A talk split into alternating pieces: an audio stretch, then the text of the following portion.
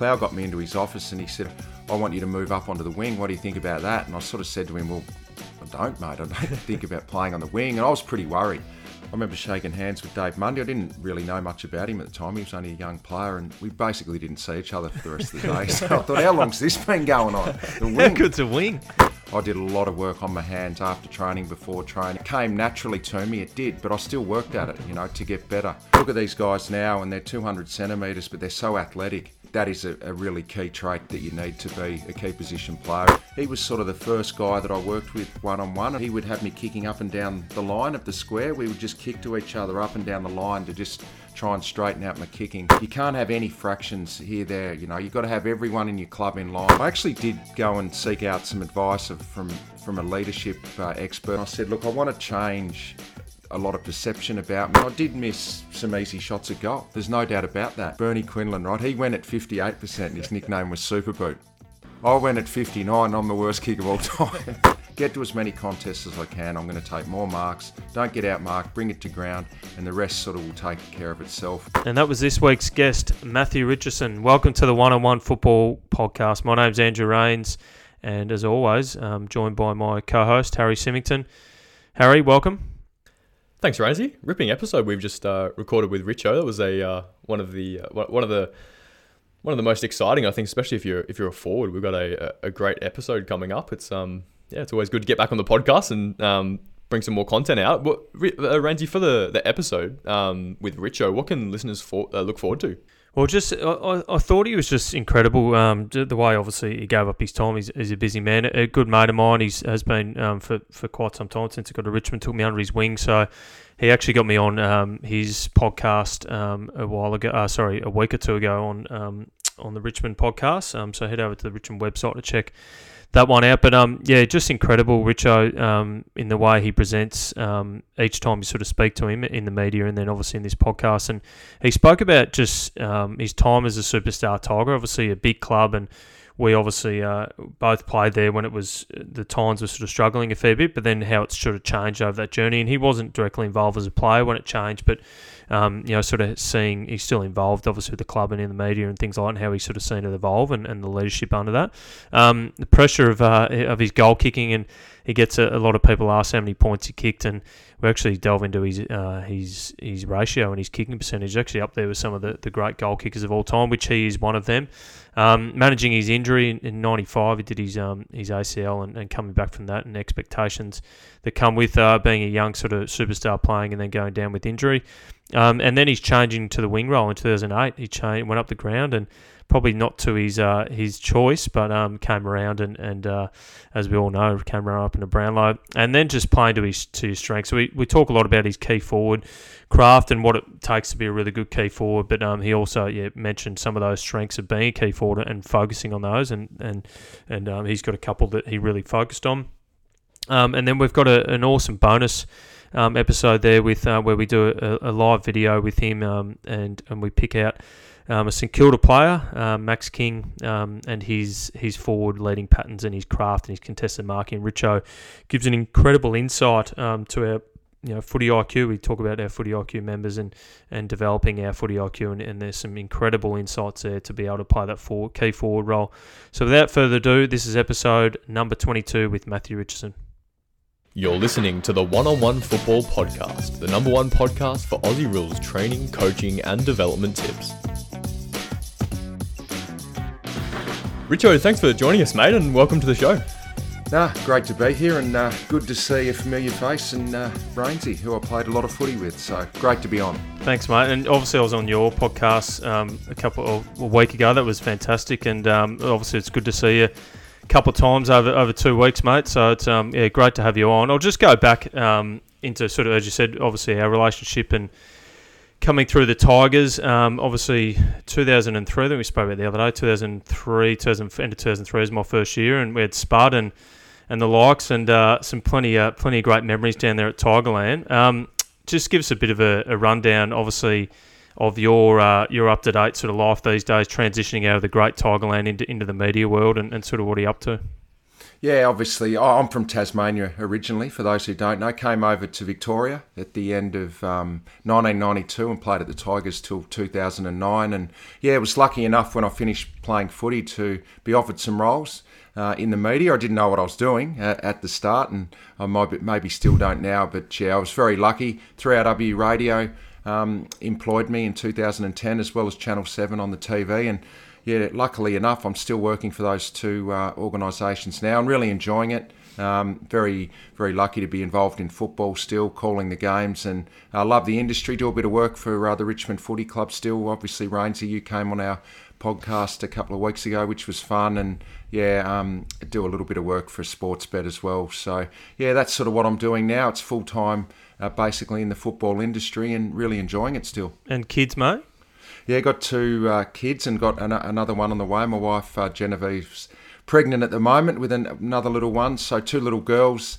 Uh, Riley and Zoe. Uh, Zoe is five in September, and, and, little Riley is two in June. So they're keeping me busy. When I'm not at the footy, I'm chasing them around, which uh, keeps you young. Yeah, for sure. Very busy man. And um, you mentioned um, Tasmania growing up um, down down south. Down south.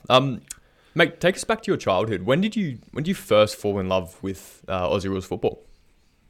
Yeah, probably uh, as, as early as I can remember. I can actually vaguely remember the 1980 grand final, which obviously Rainsy's dad, uh, the great Geoff Raines, uh, played in that premiership. So I can vaguely remember that game. I was nearly five years of age, and obviously uh, my dad played for Richmond, um, played in a premiership in 1967.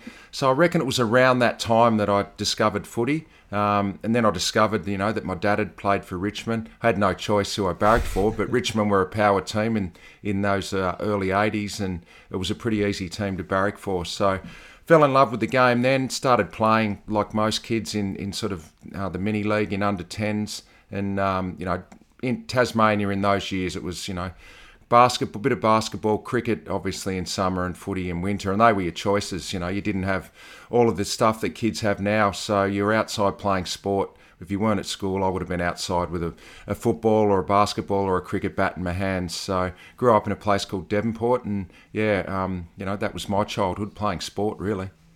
And you came over, mate, father son, um, similar to sort of the pathway of you and I sort of both took. You know, it was a bit different sort of back um, back in those days though. So talk us through the father son rule, and then and then how you sort of made your way over, and then talk us through a couple of sort of first memories of, of Punt Road. Yeah, so Rainsy, back then the father and son rule, I, I, was actually put on the list before the 1992 draft. You didn't even have to go through the draft process. The father sons do now, you know, they have to mm. still go through the draft. So, look, I knew I was coming to Richmond before the draft. I actually came over and watched the 1992 grand final um, as a guest of the Richmond Footy Club and met my new coach, um, John Northey, who had just taken over um, at the time. So met Swooper. I was already over in Melbourne training when the draft happened. So yeah, came over at, at the end of 1992. My first memories of walking in the door, I actually um, came over on the boat. I brought my car over on the boat. I drove from uh, Port Melbourne, where the Spirit of Tasmania comes in. 1979 Commodore range. I was about to say we spoke about the car, the old cars last week on the on your yeah. podcast. So uh, the old loaded, old Commodores.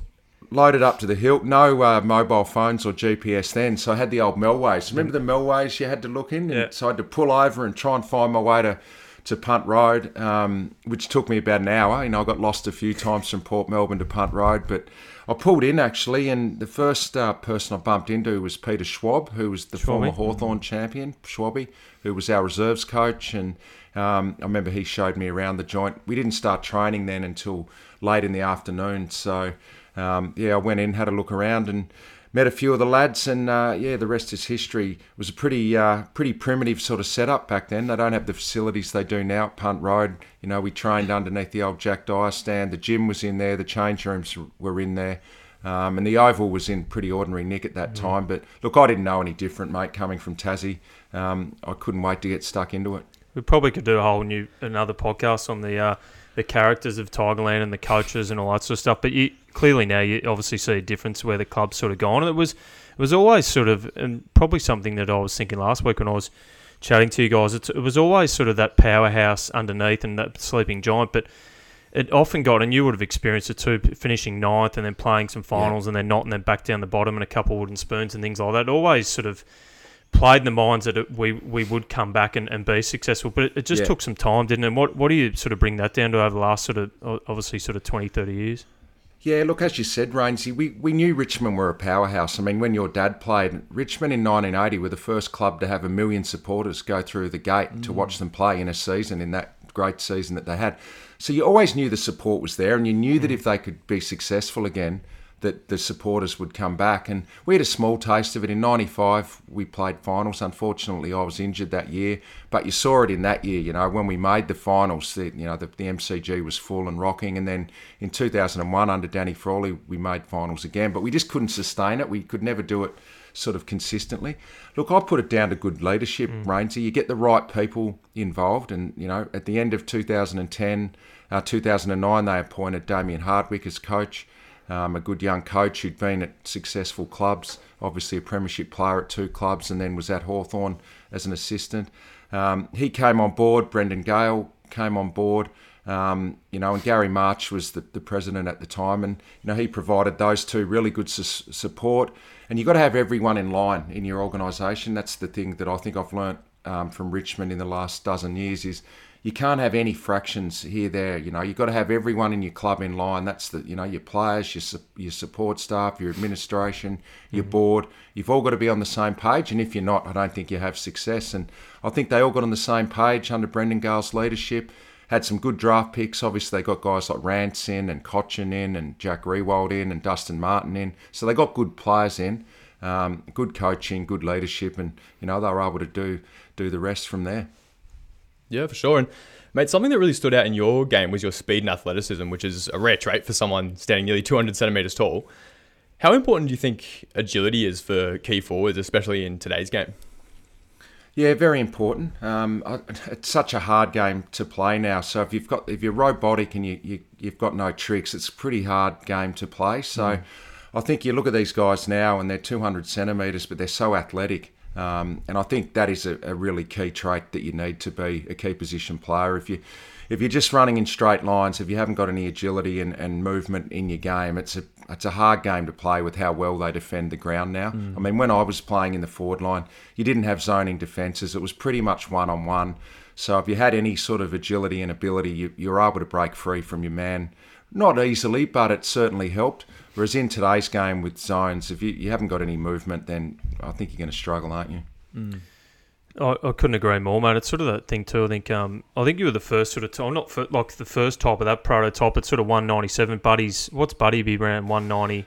Yeah, he's around One that size, one ninety yeah. since, since sort of running for the listeners to uh, give you a bit of a, a. And I know he doesn't like talking about himself, a big fella, but he, he used to be able to do the tan. I've at- started talking about myself more as I've got older, though. Oh, that's, that's, you got to, mate. You got to relive the memories. The big fella and, and, and the tan. I don't know if in the northern states too many people know the tan, but Botanical Gardens, um, the the running track around there, it's about three, is it 3.8, 3.9 I think it's 3.86 from with memory. with a massive hill. Um, to give you some idea how he could run, he could obviously keep up with sort of midfielders and smaller blokes like myself, and he was carrying sort of 20, 30 more kilos. But then even when you were younger, though, mate, what's give us give the listeners for sort of some times you sort of ran in those sort of time trials. Yeah, look, the best time I ever run, Rainsy, was 13.01. And I remember being disappointed because I, I think as a footballer, anything in the 12s was pretty elite. You know, I, I think the best I saw at Richmond in my time was um, Daniel Jackson. He ran like a 12.30 He yeah, something. that. And that, Yeah. that was like off the Insane, charts, 12.30. So, yeah, 13.01 was my best time. Um, you know, for not many footballers ever went into the 11s. I think uh, I think Phil Carman did. I think he's got the record as a footballer. But anything between 12:30 and 13:30 was considered a pretty elite time uh, for a footballer because you know obviously we're carrying more weight. So yeah, 13:01 was my best, and that's what I based my game on was um, you know ability to cover the ground and get to, to contests. And I think by being able to run 13:01 around the Tan, it certainly helped me on game day. Absolutely, and, and and on that, mate, like we're obviously big in our company and our business, and, and what we talk about here on the podcast is actually finding that sort of um, if it's an old theory, if you're doing exactly what everyone else is doing, you're probably not going to make it. So on the topic of sort of seeking that expert advice or getting actually that one-on-one sort of um, you know training, whether it is at your club or your team or outside the club, did you obviously naturally being a really good runner? Um, you, you're strong, lots of stuff. Um, you obviously had some great footy IQ and skills, but Did you any of those sort of from a mental physical aspect? Did you ever seek outside um, sort of experts and, and sort of go that sort of one on one approach? Yeah, yeah, I did. I always had a, had mentors and, and people that I spoke to and, and, and trusted. And uh, when I was growing up at, at, the Devonport Footy Club, I remember a guy called Lance Cox who actually played uh, for Richmond at, at, one stage. I think he played about 50 games for the Tigers. He was he was sort of the first guy that I worked with one on one, and I'd go down to the, the footy club on a on an off night. And Lance, you know, he was a busy man, but he would come down and, and just kick with me. Look, I wasn't the greatest kick, and I had to work at it, you know, hard to to to sort of get to the level. So Lance would would take me down and, and do kicking with me one on one, and he's the first guy that I, I probably did some one on one work with. And then even when I got to Richmond, the great Michael Roach, Disco. who you know well, yeah, Disco Roach, he would he would come down and, and do kicking with me as well. And one mm. thing uh, I remember him doing with me, I had trouble with my goal kicking over the journey. And Roachy would have me not even kicking at goal. He would have me kicking up and down the line of the square. We would just kick to each other up and down the line to just try and straighten out my kicking. So, yeah, they were a couple of guys that I did one on one training with um, over the journey. But I think as a player, you've got to work out, you know, what your strengths are as well. You've got to work on your deficiencies, but then you've got to work out what you're good at. And I, I knew that I was a good athlete for my size. I had good running ability. So, you know, that, that came naturally to me. It did, but I still worked at it, you know, to get better. Um, and my marking, I, I, I felt like I was a good mark. So I did a lot of work on my hands, you know, just getting getting people kicking balls into my hands after training, before training. Uh, as a kid, I always, you know, had had a footy in my hands. So you got to work on your deficiencies, but it's probably even more important to work on your strengths as well and make them even stronger. Yeah, that, that's awesome. And mate, back in 1995, you unfortunately tore your ACL and missed most of the season, but then. You came back the following year, played all 22 games, kicked 91 goals, and became an All Australian for the first time. Um, I'd love to know what your mindset was like during that injury, um, and how did you get back to playing arguably the best footy of your career just one year after an ACL? Yeah, I remember when it first happened. I was obviously pretty shattered, um, you know, because we were having a good year. I think we were. I think we'd only lost one game when I did my knee in round nine. We were eight and eight and one after that game, so I knew that we were probably going to play finals. Uh, I was young though, so I, I got over it pretty quickly, and my mindset then became, you know, you had a lot of people in the periphery saying, "Oh, they, you know, this will Richardson's athleticism will be gone. Will he come back? Mm. Will he be able to?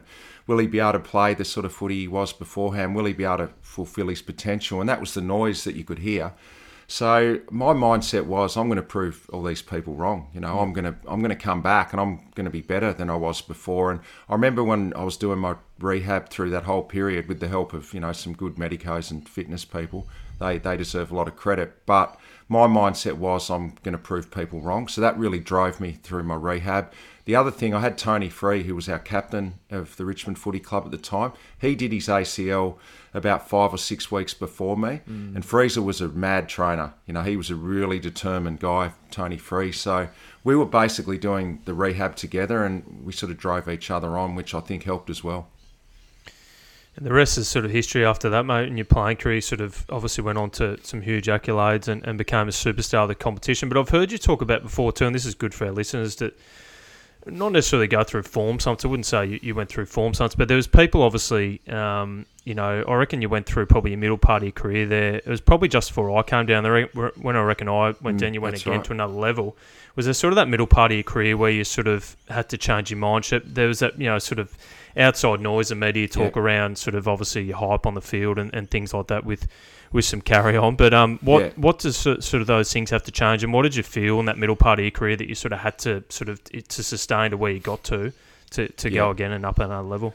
Yeah, you're right, Raines. It was just before you came down. I reckon 2002, 2003 were sort of years where I went backwards a little bit in my career. There was there was injuries and, and reasons why, but there was also an attitude. I probably probably had a poor attitude at that time. I was getting injured. We weren't. We sort of came off playing finals in 2001, and then the next year we dropped away again. So I was probably disappointed in how I was playing, how the team was playing, and I let it affect my mindset probably too much. Had a had an attitude out on the ground, and you know I probably didn't know it as much at the time, but in hindsight, looking back, you know I definitely affected how I was playing, my, my attitude and my body language and, and things like that. So I actually did go and seek out some advice of, from from a leadership uh, expert. I did a one-on-one course with a with a guy, and I went and sat down with him for six months every Monday, and we just spent you know a couple of hours talking, and I he would just pepper me with questions about my growing up, and I didn't really know what he was doing, but he was sort of almost reprogramming me. And when I remember when the first meeting I had with this this gentleman,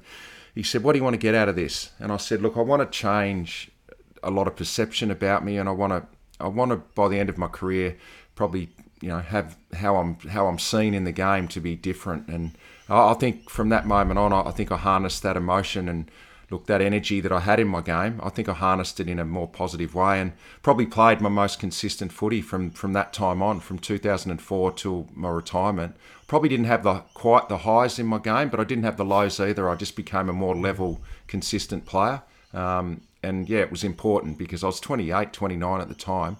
Could have gone the other way. I could have really dropped away. So yeah, changing that mindset and, and, and attitude and harnessing my emotion and energy in the right direction um, was good for me and probably good for my teammates around me. I probably had a better relationship with them as well. Was that something you, you sought out yourself, the, the leadership expert, or was that through the club? Um, how, how did that all come about? Probably, probably myself in the end, but I did have conversations with people at the club, and you know there was probably talk that Richmond at that time were perhaps looking to get get a trade um, and get me out of the place. Mm. So I had some hard chats with the, the leaders at the club at the time, and um, yeah, Kane Johnson was was someone that had, had, done this course as well, and sort of followed him a little bit. So yeah, it was a combination of everything really, myself and, and leaders at the club, and and just everyone knowing that something had to change. Yeah, absolutely. And mate, in 2008, you famously made the move from key forward up to the wing, um, where you ended up averaging 11.1 marks, uh, made the All Australian team again, and finished third in the Brownlow. Whose idea was it to, to move you up to the wing? Because it obviously paid off. It was the coach, Terry Wallace. Yeah, the, the player. Um, I remember walking into the club, and I've told this story a lot. It was after round three. I played full forward for the first two or three games, and wasn't playing that well, and I'd, I'd, lost a bit of pace as well. I was 34 years of age, and I just couldn't get that that meter on my opponent inside 50. So I was really struggling to to win the footy inside 50. And Jack Riewoldt was at the club. I think was he in his second year? Probably. Yeah, I reckon then? he was second yeah. year. Yeah, second year. I walked into the club after round three, and Plough got me into his office, and he said, "Look, mate, we've got to make some changes. We've got Jack at the club now." Um, we think he's going to be a good player, and you know we're going to you too much inside 50, and Jack's probably starving a bit in there. So I want you to move up onto the wing. What do you think about that? And I sort of said to him, well, I don't, mate. I don't think about playing on the wing, and I was pretty worried.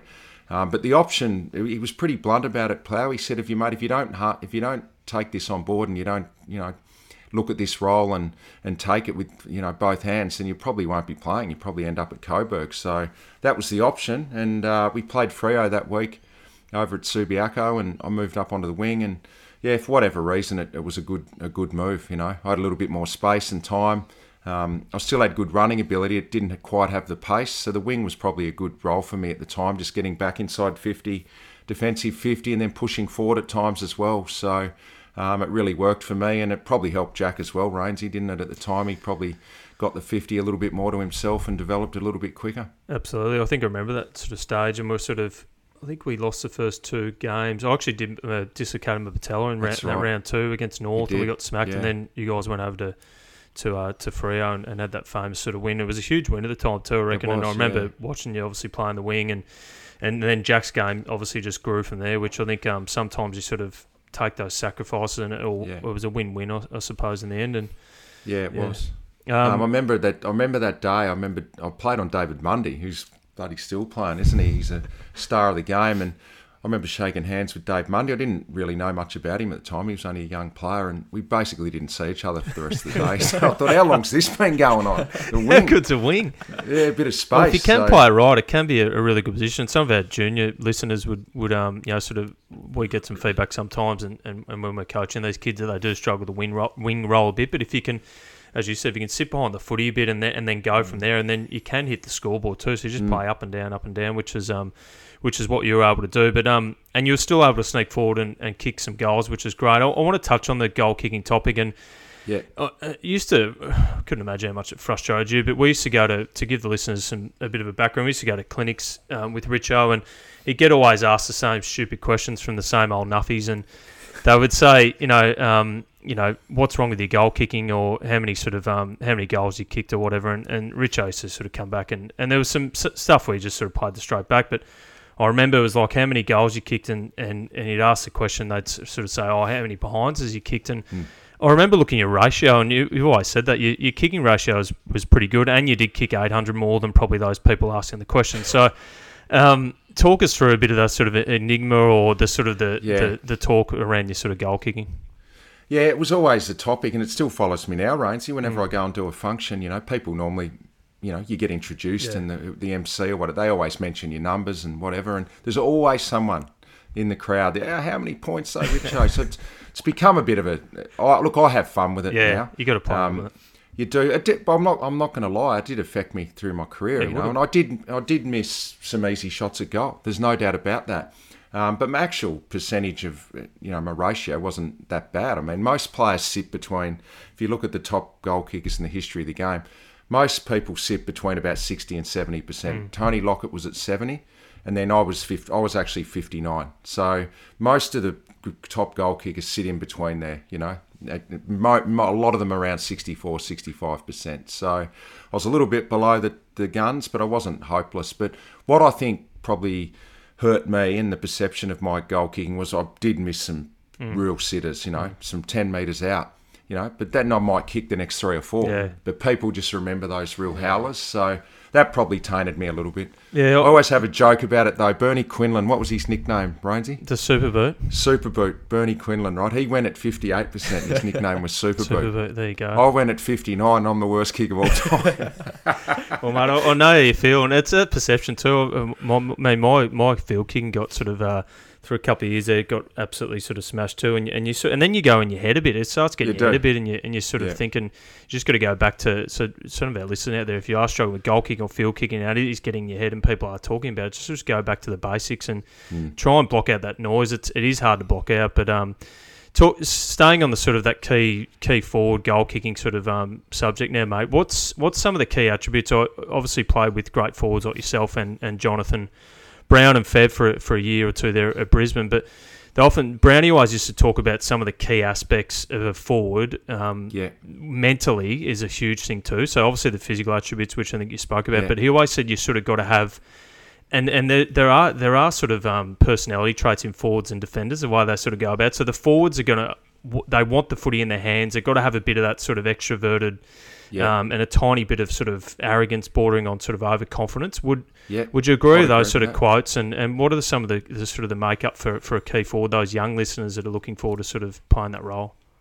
Yeah, look, I guess you, you do have to have that bit of X factor and a bit of ego and enigma ab- about you to be a, a good forward, I, I think. Um, look, I, I- look, I always base my game on, on work rate and contest. Mm. You know, the, I knew that I if I, the more contests I got to, you know, the more marks I would take, the more shots at goal I would have, or the more ability I would have to give it off to someone else in a better position. So it was pretty simple for me. That my work rate, get to as many contests as I could, and if I couldn't mark the ball, don't be outmarked. And that that was probably how I rated my game. Mm. And if I if I didn't let it, if I started thinking about goals, that probably didn't happen. So I took it right back, simplified it right back to to that. Get to as many contests as I can. I'm going to take more marks. Don't get outmarked. Bring it to ground, and the rest sort of will take care of itself. And they were sort of the the, the key aspects I took into each game.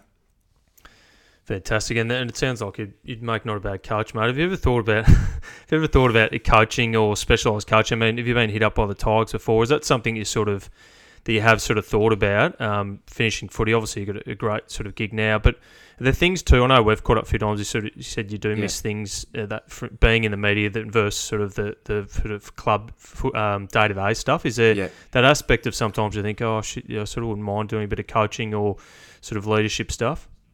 Yeah, look, I think what I'm not actually being a coach, Rainsy, but I do enjoy talking to, to young guys about their footy. And over the years, I've spoken to, to players and that have seeked out a little bit of advice. And I Yep. do enjoy having a look at their game and, and being a sounding board for them and, and, and being a bit of a, I guess, a one on one Yep. sort of mentor. I, I do enjoy that. And it, it's something I'd like to keep doing in the future with, with young players, talking to them about their game. Um, it do- doesn't have to be AFL. I mean, I, Yeah. a former teammate of mine, David Burke, I've, He's got a young son who sought me out a, a little while ago and just wanted to talk about footy. So I do enjoy that sort of thing, just talking to young players about their game and being more of a mentor, I guess. Uh, it's amazing. I think any young kid out there would uh, would jump at the opportunity, and, and it's yeah, it, it, gives you sort of that feel, that kickback feeling that obviously when you're a young player, if a sort of a yeah. an older sort of mentor and an established player like yourself would um giving some feedback, I'm sure that sure they'd listen, which is um which yeah. is which is brilliant. And I think it, you know, young player, if someone shows a bit of interest in you, I mean, it it, it does make you feel good about mm. what you're doing. So yeah, I do enjoy doing that.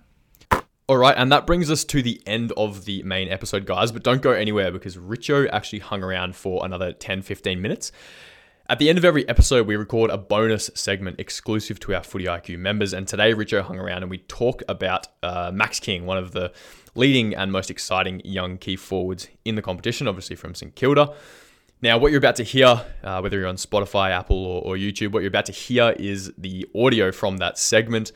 Um, but of course, there's a lot of uh, reference to the screen in the video. So if you're a Footy IQ member, jump over to your Insights library on your dashboard and you'll be able to watch the full video there. If you're not a Footy IQ member yet, it's free to join. There's a seven day free trial on at the moment. Um, the link to join is in the show notes.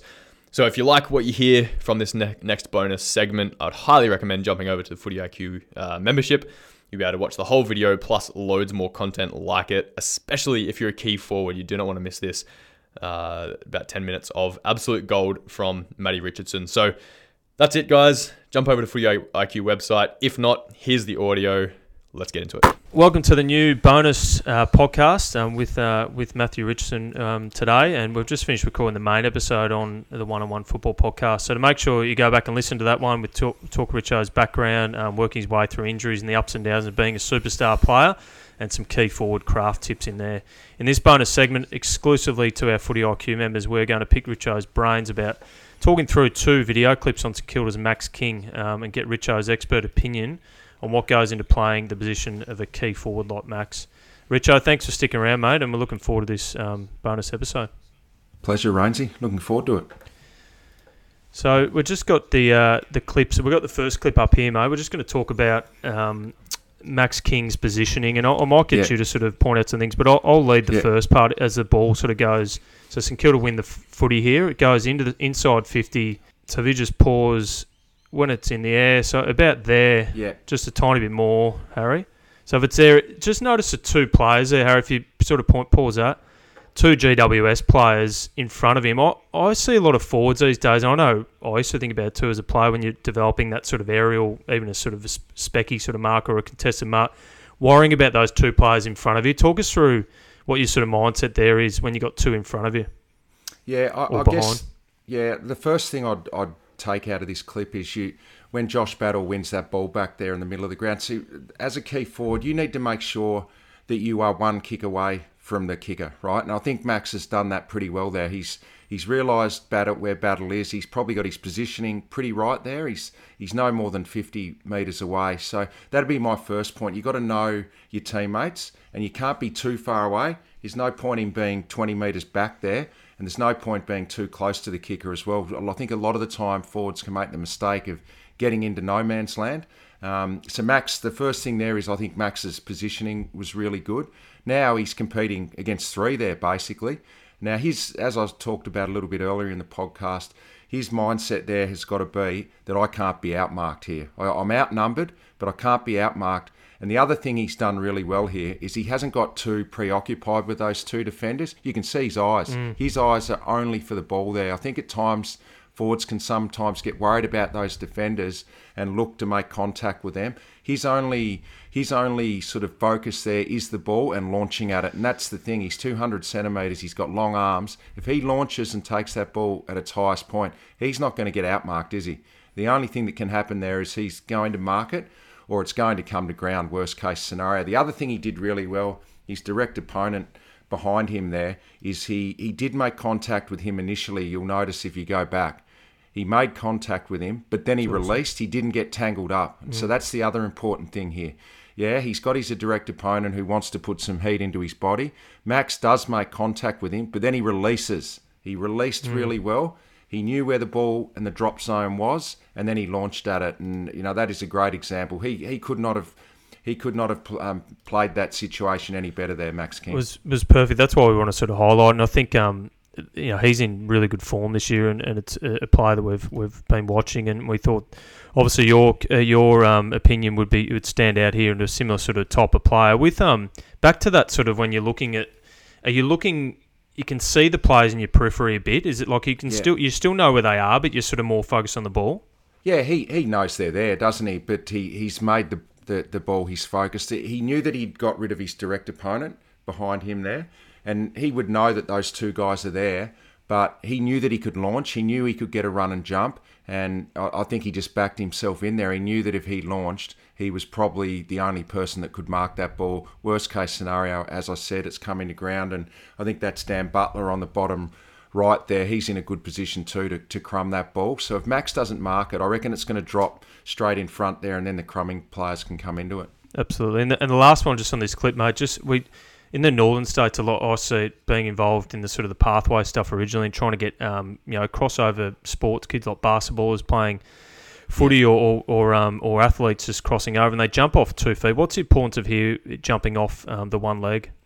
Well, the, firstly, a bit of protection for yourself as well. You, you're going to jump higher off off that one Yeah. leg as well, so you're going to get you're going to take the ball at its highest point. So it's important that you launch, jump off your jumping leg, and if you play basketball, you know that if you're going up for a layup, you're doing a similar thing there, aren't you? Hmm. You're going to lift your knee, but it's a bit of protection as well for yourself. You, you jump off both legs there, you, you leave yourself a little bit open to being injured if a defender coming back or someone coming into you, into you there and your rib cage is open. So a little bit of protection there as well for yourself, 100%.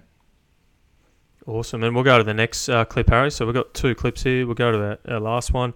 This is a bit of a different, um, different clip in terms of the, of the um, of the mark, and just more so his, his work he does sort of off the ball. We'll go behind the vision, uh, behind the goals vision here. We'll just play it out. Um, so it'll it'll it'll come inside the forward fifty. Just pause there, Harry.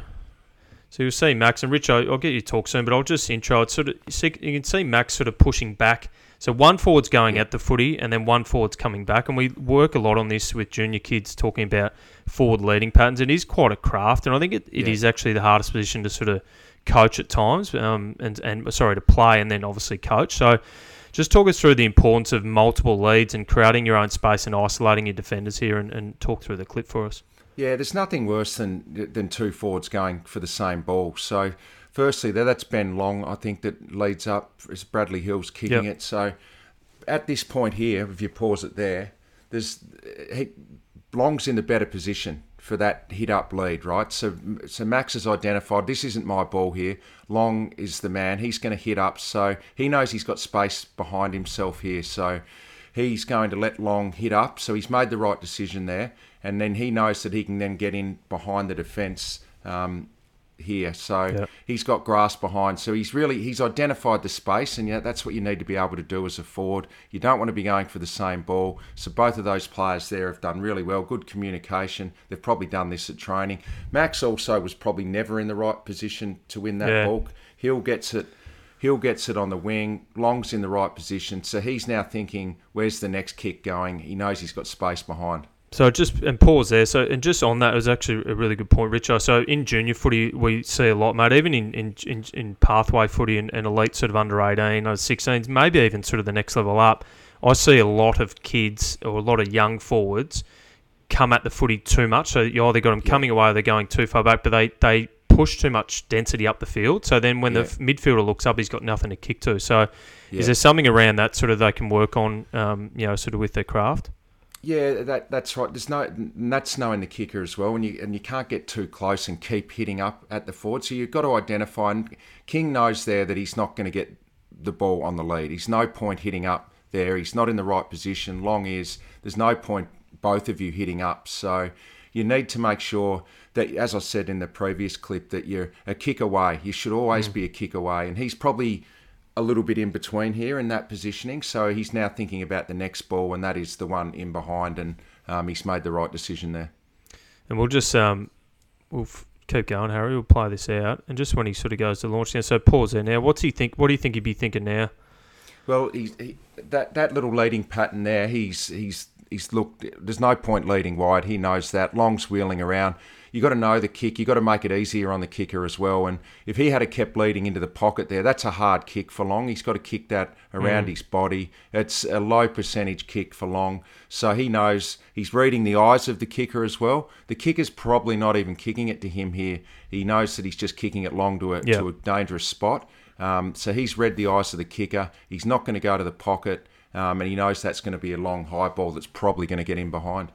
And then the next probably part to this one is isolating sort of that still one on one. So so if we pause there, there's obviously it's nothing's perfect in footy. That's that's uh, sort of it's it's they're getting close to each other. Um, Yeah. Obviously with the uh, if you you know I've got enough confidence to come over and spoil that from another defender, but.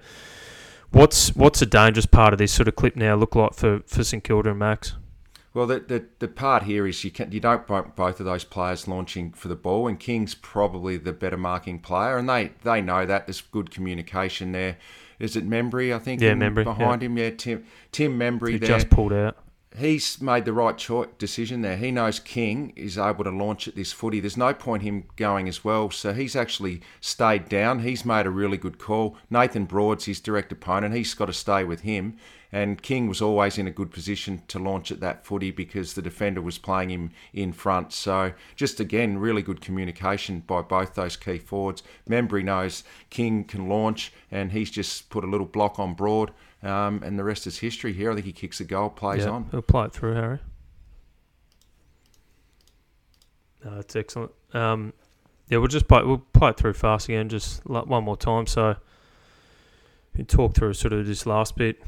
Yeah, so I really I like that. He he, he had he went to lead to the pocket. He knows that the kicker is not going to be able to do that, so he he gets out of that lead. He, he could have gone through with the lead and left Could Embry yeah. run out. You know Yeah. that that was a decision he made there. If he keeps leading up, his direct opponent may have dropped off Robbie Tarrant and then made it a two on one on Membrey. So it was an unrealistic lead, and a good defender will know that you're not going to get that ball. So Jeremy McGovern or a good intercept player, if he keeps leading to the pocket there, He's just going the to sit off defender's not going to go with him, and it's going to leave a two on one with Membrey. So he did make the right choice there, probably to back out of that lead.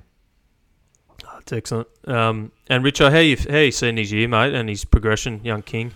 Yeah, really good. I mean, he's he's really playing to his strengths. He knows that he's you know he knows that he's got great height, 200 centimetre key forward. So he times his leads well. He knows when to lead up. He knows when to, to stay back for that longer option, as we've seen in these two clips. And he's he's not getting tangled up with the defenders. He's making contact with them, but he's then releasing and playing to his strengths, which is launching at the ball. And um, when he does that, he's he's not going to get outmarked. He's going to at least mark it or bring it to ground. And um, and I think his goal kicking, you know, I think he feels more confident. I know he had a bad one last week against the Giants, but in general, he's looks like he's straightened his uh, kicking out a bit. So he's got his mindset right there as well, Rainsy.